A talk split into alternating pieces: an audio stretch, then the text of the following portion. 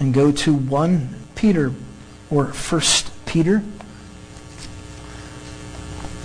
If you're visiting with us, uh, you can pull out the black Bible in the chair in front of you and go to page 180 towards the back of that Bible, page 180. And you'll find 1 Peter chapter 1. We're going to do verses 10, 11, and 12 this morning. It seems kind of hot. Like to, it's ringing? Is it just me? No? Okay. Oh, you guys are cold. feels great up here. Oh, yeah. 1 Peter chapter 1, 10, 11, and 12. I told my wife, I don't know what to do with myself. I like three verses. I'm like, what do I do? I don't know. I'm used to like, you know, 20. This has been a good, good thing for me. 1 Peter 1, 10 through 12. Ah, let's start in verse 1, chapter 1. We should read the whole thing. Let's, let's do something fun. Peter, an apostle of Jesus Christ, to those who reside as aliens scattered throughout Pontus, Galatia, Cappadocia, Asia, Bithynia, who are chosen according to the foreknowledge of God the Father, by the sanctifying work of the Spirit, that you may obey Jesus Christ and be sprinkled with his blood. May grace and peace be yours in fullest measure. Blessed be the God and Father of our Lord Jesus Christ, who, according to his great mercy, has caused us to be born again to a living hope through the resurrection of Jesus Christ from the dead unto an inheritance imperishable and undefiled and will not fade away, reserved in heaven for you who are protected by the power of God through faith unto a salvation ready to be revealed in the last time. In this you greatly rejoice, even though now for a little while, since it is necessary, you've been distressed by various trials, that the genuineness of your trust, more precious than gold which is perishable, even though tested by fire, may be found to result in praise and glory and honor at the revelation of Jesus Christ, whom you've not seen him, you love him. And though you do not see him now, but because you believe in him, you greatly rejoice with inexpressible and glorious joy, obtaining as the outcome of your trust the salvation of your souls. As to this salvation, the prophets who prophesied of the grace that was destined for you make careful search and inquiry, seeking to know what person or time the Spirit of Christ within them was indicating as he predicted the sufferings of Christ and the glories to follow. It was revealed to them, verse 12, that they were not serving themselves, but you in these things, which now have been announced to you through those who preached the gospel to you by the Holy Spirit, sent from heaven, things into which angels long to look. The article was titled Simone Biles Fulfills Destiny. Wins gymnastics all around gold at Rio Olympics. Did anybody watch her and her, her last thing in Simone Biles? Okay, so one person did. All right. The three-time individual all-around world champion Simone Biles came in as a heavy favorite to win the all around at the 2016 Rio Olympics, and the American star did not disappoint on Thursday with a gold medal winning performance. That was the first paragraph of the article. She was destined to win gold. Can I, can I steal that? Gold is valuable, as Peter said earlier, not as much as faith, and not as valuable as grace. As followers of Jesus Christ, we're destined for something as well. Not for gold, no. Something else that starts with the letter G, though. We're destined for grace. We were destined to receive God's great grace. The overall theme of Peter's letter is by God's grace, be a wise, winsome weirdo in this wicked world. And, and today, in our three verses we'll look at is we're destined for this grace. We're destined for God's grace.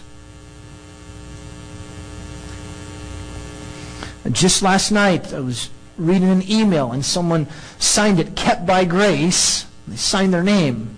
I wrote back, I said, You're exactly right. You're kept by grace, and you were destined for that. Have you ever thought about that? You're destined for grace. Christian, has that ever crossed your mind? God destined you. Your destiny was for His grace. Imagine that. Why? What, what, was, what does this mean? What is this all about? Peter will tell us. The Old Testament prophets, which I'll abbreviate as OT, they prophesied that we, after Jesus' suffering and salvation, would be destined for God's great grace to sinners, to us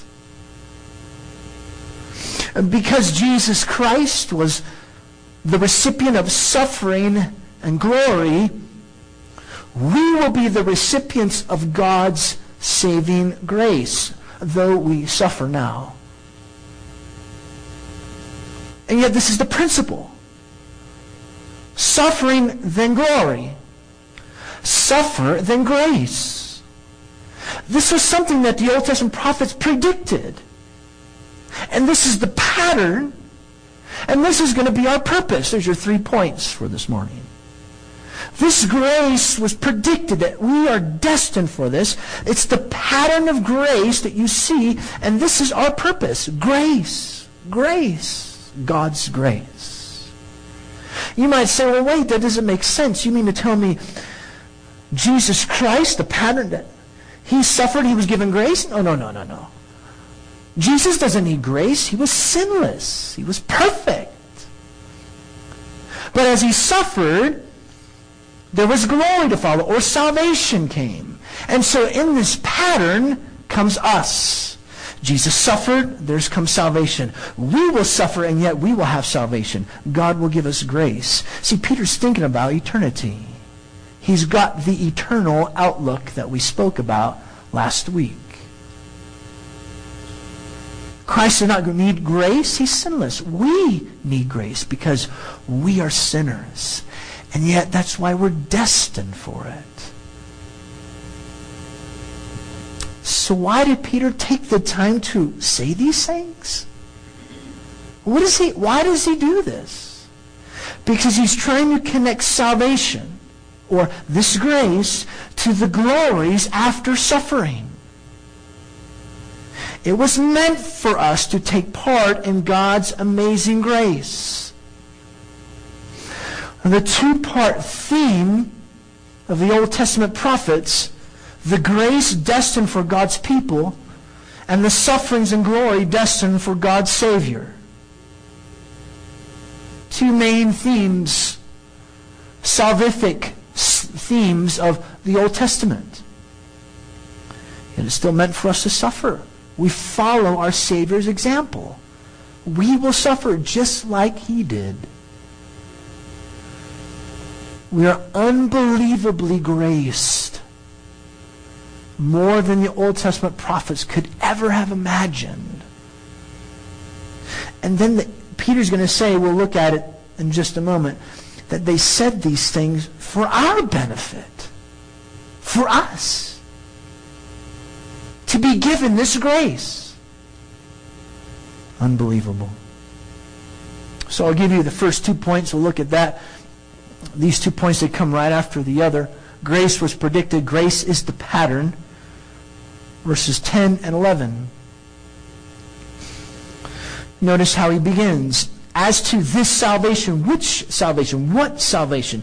He just said in verse 9 obtain as the outcome of your faith, your trust, the salvation of your souls. Pointing us back to verse 5 unto a salvation ready to be revealed in the last time. He's looking to the future.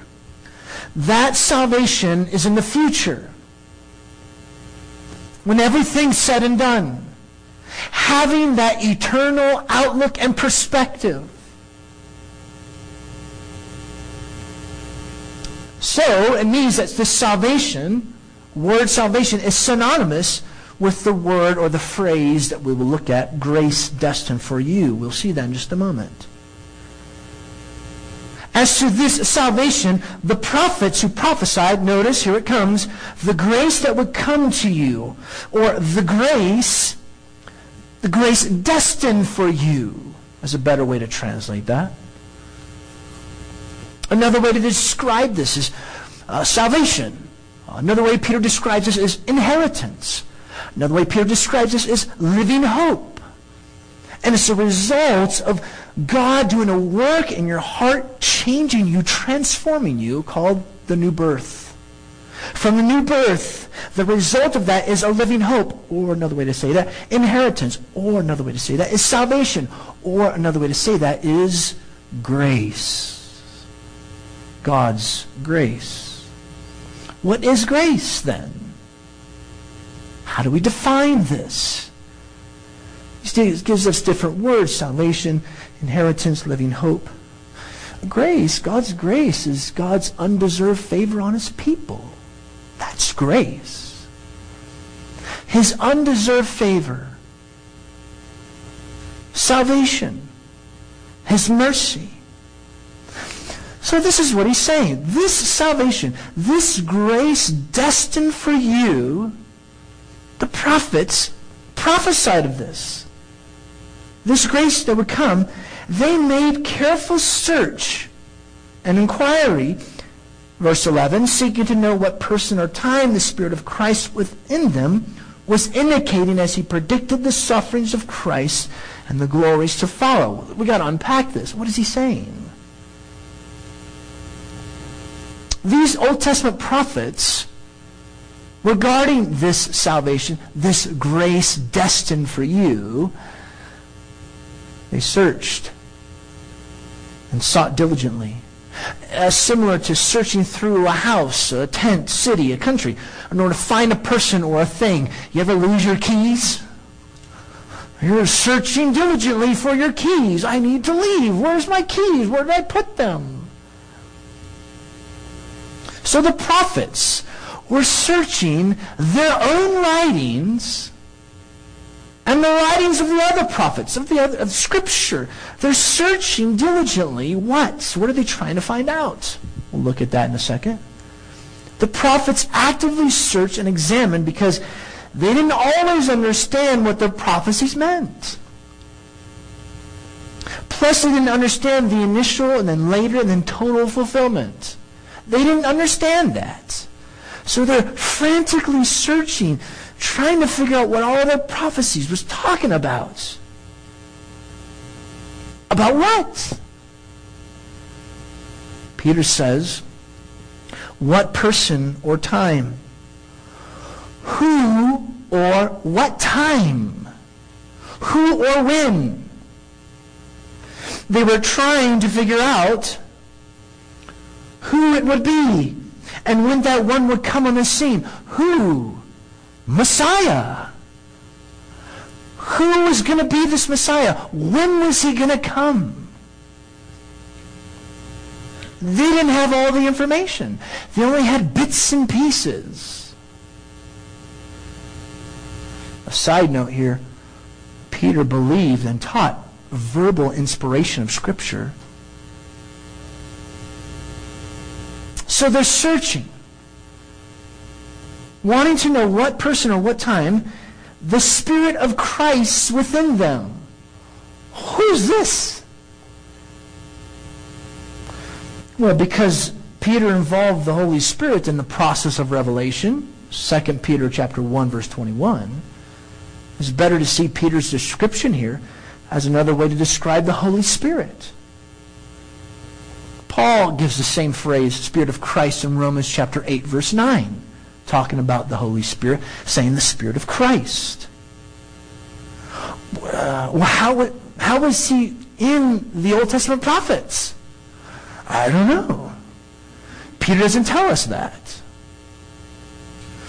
So he says the Spirit of Christ in them was pointing or showing or indicating when or as he predicted or foretold the sufferings of Christ and the glories to follow. So what's he saying? The, the, the Spirit did a revealing process by predicting or foretelling through the Old Testament prophets. Foretelling what? So the Spirit of Christ is speaking through them. And then they're searching, they're speaking, they're prophesying. And they write this down. What did I just say? I don't know. So they're, write, they're writing this and they're trying to figure out what does it all mean? Who? When is he going to come? About what regarding Messiah? The sufferings destined for Christ, or the sufferings that were to come upon Christ. Interesting this phrase here, the sufferings of Christ, is parallel to the phrase grace destined for you. In other words, we are the recipients of God's grace because Christ was the recipient of God's judgment or of suffering. We were destined for grace. He was destined to suffer. He would do that in our place. Already the idea of substitution is coming. And not just his suffering, but also the sufferings and the subsequent glories, the glories to follow or after these things. Majesty and privilege were in store for Christ after he suffered. So what exactly would the glory include? His resurrection, his ascension, his session, sitting at the right hand of the Father, his future coming kingdom. So Jesus suffered and then he was glorified. So Peter's he's trying to explain to us this grace destined for you as the Spirit was working in the prophets and they're searching frantically and the Spirit was predicting who and what was going to come, the sufferings of Christ and the glories to follow. So they meditated and searched their own writings to find out who would be Messiah and when he would come to suffer and be glorified. The Spirit predicted this through the prophets. So the pattern was set forth in the Old Testament for God's people. What's the pattern? Glory follows suffering a crown of thorns comes before a crown of glory. Or to put it in slang, no guts, no glory. Right? Suffering comes first, then glory. Difficulty comes first, and then glory. A crown of thorns comes first, and then a crown that's glorious. See, this, this helps make sense of our own sufferings. If it was predicted that the Messiah had to suffer and then have glory, the same with us. We would suffer now, but yet we would face glory, salvation, grace. You are destined for grace, Christian. God's grace is being poured out upon us. And not only do you have specific passages in the Old Testament that talk about this. Uh, what Isaiah 53, Psalm 22, Psalm 16, Leviticus 16, the Passover. I mean, Exodus 12. But then you also have the acting out of the lives of those who lived historically in the Old Testament like Abraham. Joseph. Joseph is a perfect example of someone who suffered and then he was glorified. Suffered and then blessing came. That's the pattern for us. We're destined for grace. It was predicted, and that's the pattern for us. So if specific passages and specific lives pointing to the fact that God's people will suffer, then be graced. And if certain passages also say that Christ himself would suffer and then be saved, it should bring us great courage, joy, and contentment when we suffer. Doesn't this give us such great hope? Doesn't this give us such great joy? In the midst of the times that you are suffering right now, how are you suffering now, Christian? How are you fa- what difficulty are you facing right now? What struggles do you have right now? God's grace is destined for you. It will not continue forever. It will end. That's the pattern. So grace is predicted. Grace is the pattern for us. And then we come to the last point. Uh, grace is our purpose. Verse 12. it was revealed to them that they were not serving themselves but you in these things which have been announced to you through those who preach the gospel to you. I want to stop there. So to them, the prophets, it was revealed they were not serving themselves, but you. That is the church. Jews and Gentiles as one now. It was meant for the prophets to serve us. I mean, this is amazing. It was amazing that, that God's plan was that the prophets are going to serve us. And then it, he told them, you're not doing this for yourselves. You're doing this for them. Wow. This is grace. Oh, and then he says, uh, they were not serving themselves, but you in these things what things?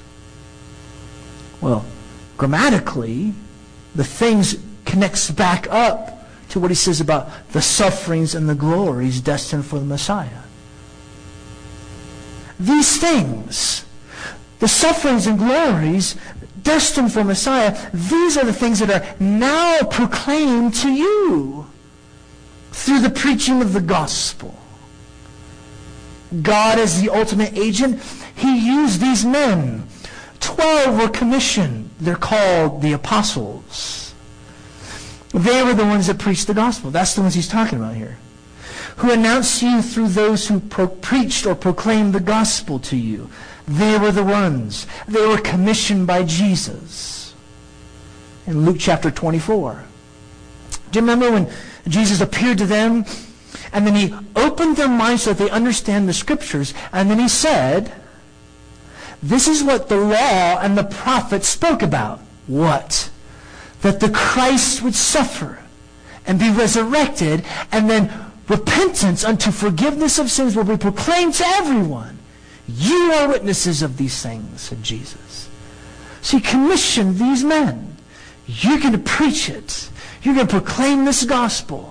You're going to proclaim what the prophets were predicting, the sufferings of Christ and the glories to follow. It was these messengers who showed the true meaning of the Old Testament prophets. It was God's plan to bring the redemption of his people through the life, death, and resurrection of his eternal Son. I mean, uh, just take the Passover, for example. I mean, the Passover in and of itself pictures the fact that the angel of Yahweh was going to come and wipe out the firstborn, but the substitute was the blood put there on the doorpost of the lamb. There's the substitute. There is the acting out of the fact that the Christ would suffer and then there would be glory. We will suffer, but yet we will be saved, We'll be graced. Well, they foretold that is the content of the gospel message of the church. So here's a key principle. The proclamation of the gospel is identical with the predictions of the Old Testament prophets about the sufferings of Messiah and the glories to follow.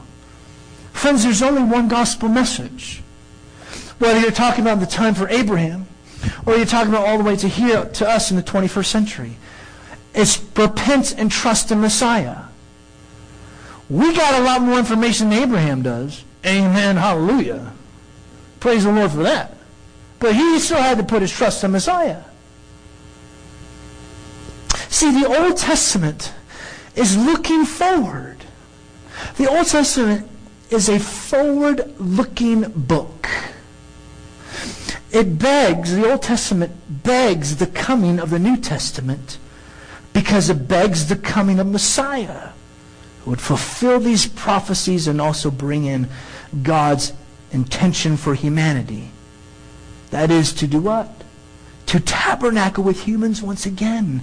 The whole point of this is relationship with his creation.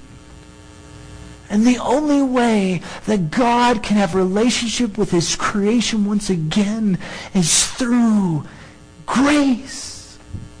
It's the only way. God shows grace to you. God shows compassion to you. God shows gentleness to you. When he should destroy us.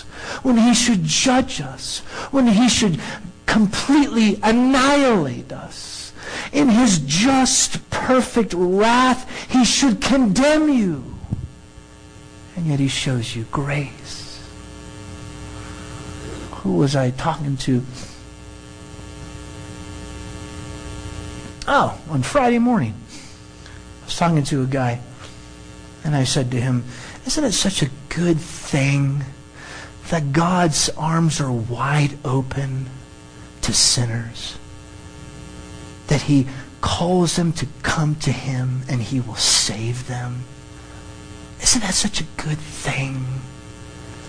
It's a good thing. A theme in the Old Testament is the story of the nation of Israel and their relationship with the one true God. And it was promised to Israel that from her would come one who would be the hope of salvation. And that hope is fulfilled in the Lord Jesus Christ, spoken in the gospel message. He's the one. He's the hope. He's the fulfillment. Back to the text. He says, those who preach the gospel to you, so they're the human agents, but they did it by the Holy Spirit. The Holy Spirit was the means through whom the gospel was, as one writer puts it, activated and empowered. The Holy Spirit, he says, sent from heaven. Well, what is this talking about? He's talking about Pentecost right there. Acts chapter 2, right? So God is the ultimate author. God is the one the ultimate author. God is speaking, but he's using the, the apostles to speak this gospel message. And he's doing it through means of the Holy Spirit, the Spirit speaking through them.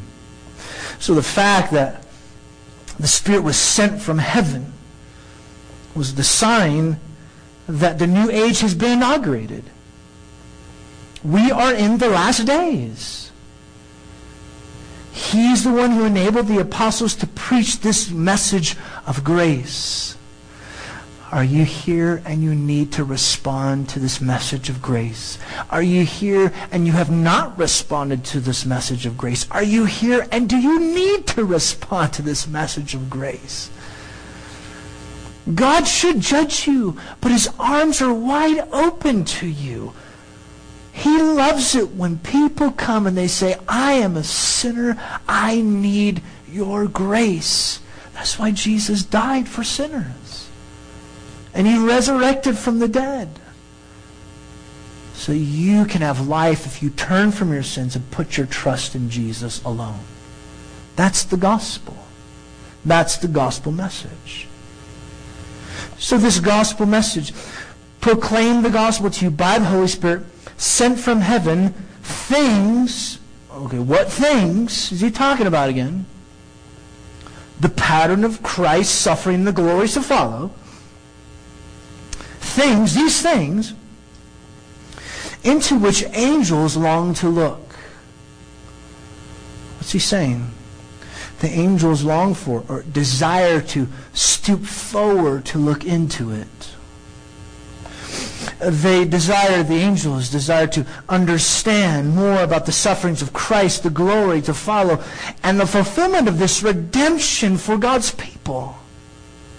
It was intriguing to them. Look into means to gaze at with an outstretched neck, kind of looking through a window, if you will, kind of looking like, whoa, look at how that's happening. They desire to learn about God's fulfillment of his plan through the church. They long to see the outworking of God's purpose of grace to us. Because grace is the purpose. It's our purpose. That's what's meant for us to be. We exist in the last days. The age of the fulfillment of the prophecies concerning the Messiah. The Old Testament prophets from Moses to Malachi, or Malachi, the Italian prophet, serve the church, which was a mystery. But, and it was hidden, but it's now disclosed, says Paul. What did the prophets not understand? That the Christ would suffer and die for sinners and be raised. Forgiveness of sins would be proclaimed to the whole world. The coming of the Holy Spirit, God would create this new thing called the church. And the angels were looking into this, how this was all being fulfilled. It intrigued them. Here's a long statement for you to try and sum it up the Old Testament prophets predicted this salvation, this grace destined for us, which comes in the suffering and salvation of Messiah.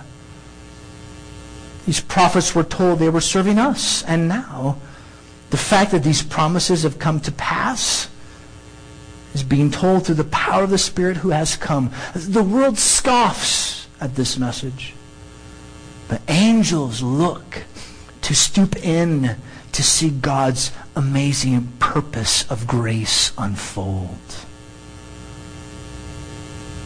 It's amazing that we're more privileged than angels.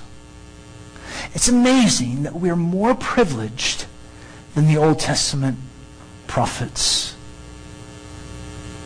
Angels who desire to see these things played out in fulfillment of grace for God's people. There's one people of God stretching out, stretching throughout history, and now it's Jews and Gentiles. We're now one in Christ in this thing called the church. And though we suffer, we have received special favor or grace from God. We are a privileged people, like Jesus mentioned in Matthew chapter 13, verse 16 and 17. Jesus was speaking to his disciples and he says, Blessed are your eyes, and blessed are your ears, because your eyes are seeing prophets. They long to see what you see. They long to hear what you hear. We are blessed in this way.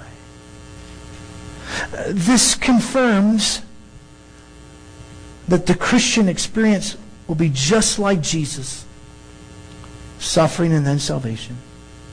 And it gives a solid foundation for the future hope that God will keep his promise for Jesus to return. He will return.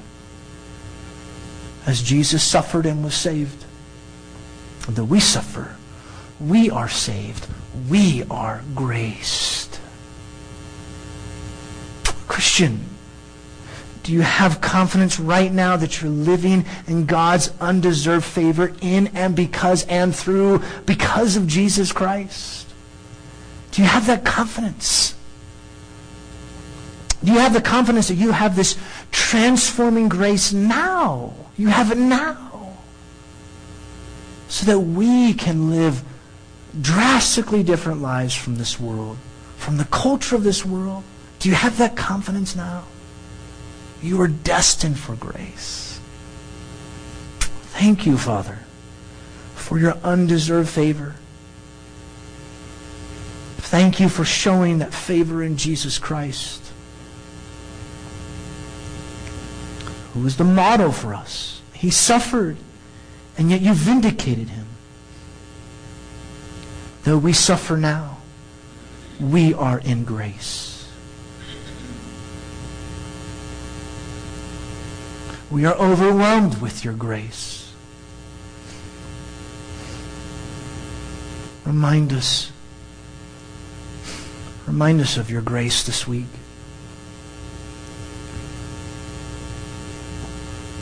For those who are suffering now, whether it's sickness, disease, heartache, struggles. Remind us that we were destined for your undeserved favor.